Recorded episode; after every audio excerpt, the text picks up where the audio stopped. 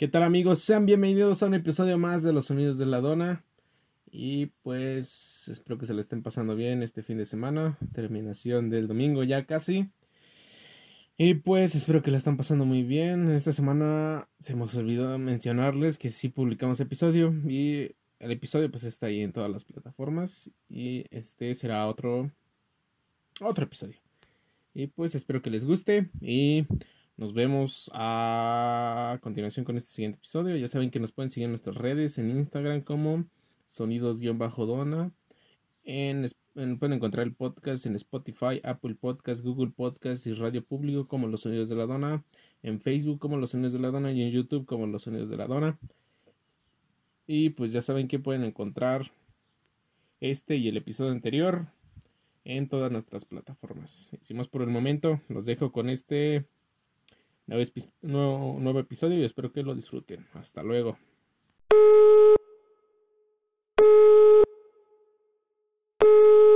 Este, bueno. Señora, le vengo ofreciendo la venta sillas de piel de burro para que usted pueda sentarse y acostarse en ellas escuchando el podcast de Los sonidos de la dona.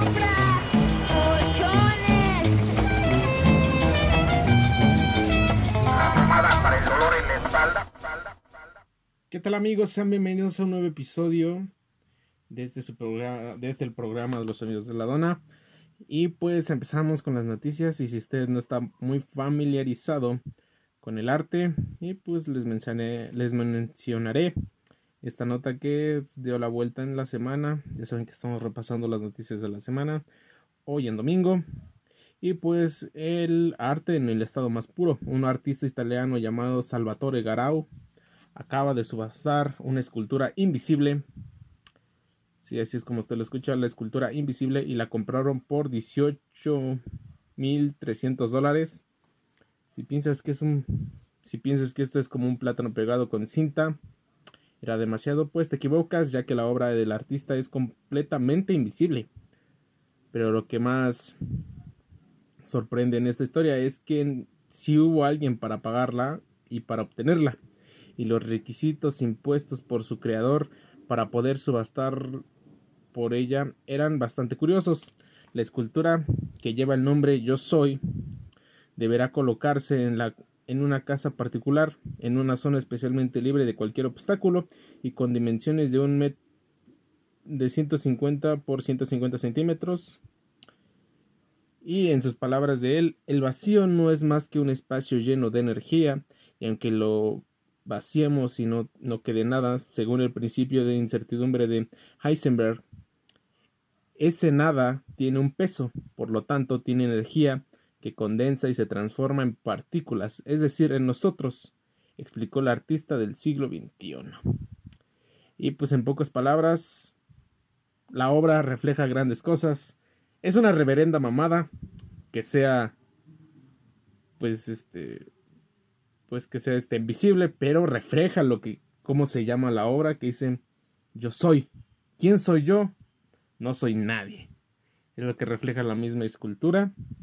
Y pues al menos para el comprador no tendrá que volver a invertir para, pues digamos, este, darle mantenimiento a la obra. Y pues esto es la, la obra del año. Si usted así lo quiere mencionar. Y pues tú habrías pagado por ella. Y pues esto es lo que pasó en la semana. Y pues tiene una no sé, tiene una forma muy buena de ver a la obra, pero pues esto es lo que dijo. Basémonos en la en el principio de incertidumbre de Heisenberg. ¿Quién eres tú y quién soy yo? Pues simplemente no somos nadie en este mundo vacío. Y pues en otras noticias en la semana, la nueva serie de, de los Ruglas que se estrenará en el 2021 hará a la mamá de Philly Lily abiertamente lesbiana. Si usted no recuerda a los Rugrats, este es una caricatura, no sé de qué año, pero se trata de unos bebés, de unos niños que tienen aventuras en su casa y pues eso es lo que pasa. A través de Paramount Plus lanzará una nueva serie de los Rugrats, una de las caricaturas más populares de los años 90 y para dejar en claro que la adaptarán para las nuevas generaciones convertirán a uno de sus personajes en lesbiana. Los gemelos los gemelos Philly y Lily tendrán una mamá a la que les gustarán otras mamás. Y ustedes no sé qué piensen de esto. A mí la verdad no me importa. Con que sea una buena caricatura y con que no se vea tan forzado lo que quieren hacer con este nuevo personaje, pues digamos que dan un nuevo giro a la trama y una dan algo bueno a la caricatura y pues veremos qué es lo que pasa en el estreno por Paramount Plus. Y pues luego de que México comprara este, una refinería en los Estados Unidos, garantizando autosuficiencia energética para el 2023. El día de hoy, la revista The Economist, propiedad de la familia, no sé cómo se pronuncia. No me meter en pedos, no sé cómo se pronuncia, pero digamos que es una de las familias más ricas y poderosas del mundo, famosas por haber predicho la famosa pandemia años antes, uno, un año antes, y múltiples sucesos como si fuera un guionista de lo que ocurriría en el mundo. Y pues esta misma, misma revista acaba de llamar al presidente AMLO, el presidente de aquí, como el falso Mesías en la portada de, de la revista Times, no, de Economist, el falso Mesías, y le pide a los Estados Unidos poner atención a su peato trasero. Cabe mencionar que uno, que México es uno de los países, pues digamos que tiene más relación con Estados Unidos pues digamos que no sé qué pensar de esta revista de Economist. Si usted tuvo la oportunidad de leer lo que dice pues el artículo de Economist, yo solamente le di una ojeada, pero pues puedo sinceramente no sé qué decir. Vienen varios puntos buenos de Economist y algunos puntos malos en su mismo pues digamos en, en ese mismo de lo que sacaron pues vienen varios puntos buenos, varios puntos malos algunos a discutir, algunos no, pero pues esto es lo que pasa. Pero lo más curioso es porque mientras el presidente Enrique Pena Nieto, quien regalaba pues esta misma revista, lo, lo retrataba como El Salvador. Y pues a AMLO lo retratan de esta manera. No es por defender al viejito, pero pues ustedes qué piensan. Y pues el viejito se enojó y pues Dijo que es la prensa amarillista. Ya saben, ¿no? Ay, ay, ay, toda la prensa me quiere atacar. Ya, señor, póngase a gobernar. Vale, verga. Porque parece que el señor todavía sigue en campaña después de que ya fue presidente o es presidente aún. No sabemos qué pedo. Aún sigue en campaña. Pero pues bueno, no le gusta lo que opina pues la prensa. Pues sabe que vaya chinga su madre pues se siente atacado por la prensa, pues digo que el trabajo de la prensa es eso, comunicar lo que está pasando y al señor no le gusta, pues cada quien. Ahora quiero ver cómo se le pone el pedo a una revista de Inglaterra. Tengo entendido que sí es de Inglaterra la revista de Economist, diciendo que es una una prensa amarillista y pues digamos que están en todo su derecho de decir lo que quieran, pues libertad de expresión. Y pues eso es lo que pasó. Tal vez mi opinión sea muy pendeja, me lo puedes decir en los comentarios y podemos corregir ese mismo comentario. digo, mi mismo comentario. Tal vez mi opinión sea muy mensa o muy pendeja, no lo sabemos. Y pues a esto, a lo que se refería, pues eso es a lo que se refería. Y digamos que la nota que denotó esta misma nota en The Economist es que el día que el presidente, eh, esta, esa misma semana se dio a conocer y se anunció que la inversión histórica del sector energético, según AMLO, por primera vez adquiere al 100% una refinería en el extranjero, una refinería supermoderna que produce 348 mil barriles diarios. Y pues en palabras de él, hoy cerraremos la operación para la compra de la refinería de Del Park en Houston, Texas, propiedad de Shell. Ahora Pemex tendrá 100% de las acciones para que Pemex la vuelva a cagar. Lo más importante es que en el 2023 seremos autosuficientes en gasolina y diésel. No habrá aumentos en los precios de los combustibles según el viejito. Y pues realmente es, este, es, una, es una mamada, ¿no? Pero...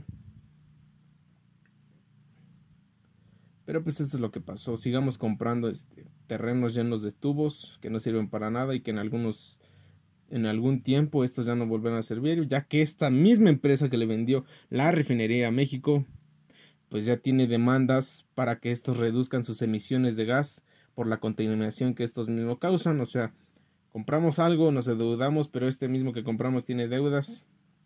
Es un rever es, es una cosa que no nos explicamos. En lugar de invertir en otros sectores más sustentables, pues seguimos en el pasado, como siempre. Pero bueno, es lo que pasó.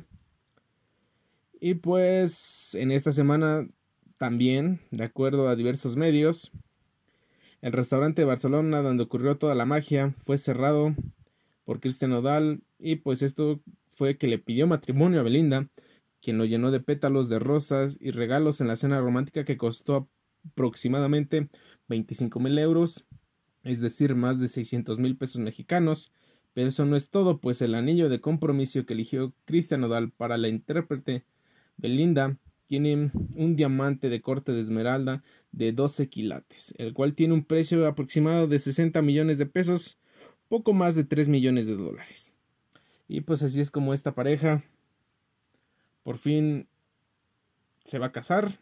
Los que algunos pensaron que, que era nada más publicidad, pues no. El amor fluye y estos dos intérpretes felizmente se van a casar. Chelsea y el Chelsea y el Manchester City se enfrentaban en la final de la Champions y el Chelsea ganó 1 a 0 contra el Manchester City y pues se convierte en el nuevo campeón de la Champions League. Y pues esto es otra derrota para Pep Guardiola, que no ha ganado nada. Bueno, eso tengo entendido. Y pues es una derrota más y una pérdida más de la Champions League. Y pues, y también este día que se está grabando este podcast, el Cruz Azul se enfrentará contra el Santos en la final de la Liga MX aquí en México.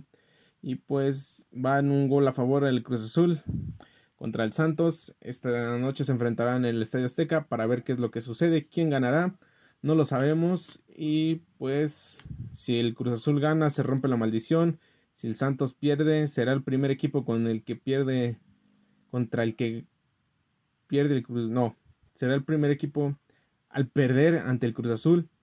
Y pues así se romperá la Cruz Azulada. Y pues veremos qué pasa. Y pues si el Cruz Azul gana, se va a abrir una nueva línea temporal. Y veamos que no sea el fin del mundo. Y hasta aquí el nuevo episodio de Los Señores de la Dona. Espero que les guste. Y pues ustedes quienes van. Cruz Azul o Santos Laguna hasta aquí se acaba este episodio. Ya saben que nos pueden seguir en, en nuestra página de Facebook como Los Sonidos de la Dona, en Instagram como Sonidos-Dona, Facebook, que diga este, Spotify, Google Podcast, Apple Podcast y Google Podcast y YouTube y Radio Público nos pueden encontrar como Los Sonidos de la Dona. Sin más por el momento, nos vemos hasta la próxima semana y no olviden ver el capítulo anterior en estas plataformas mencionadas. Sin más por el momento, nos vemos hasta la próxima. ¡A la chingada esa! ¡Bola de idiotas! ¡Despierten!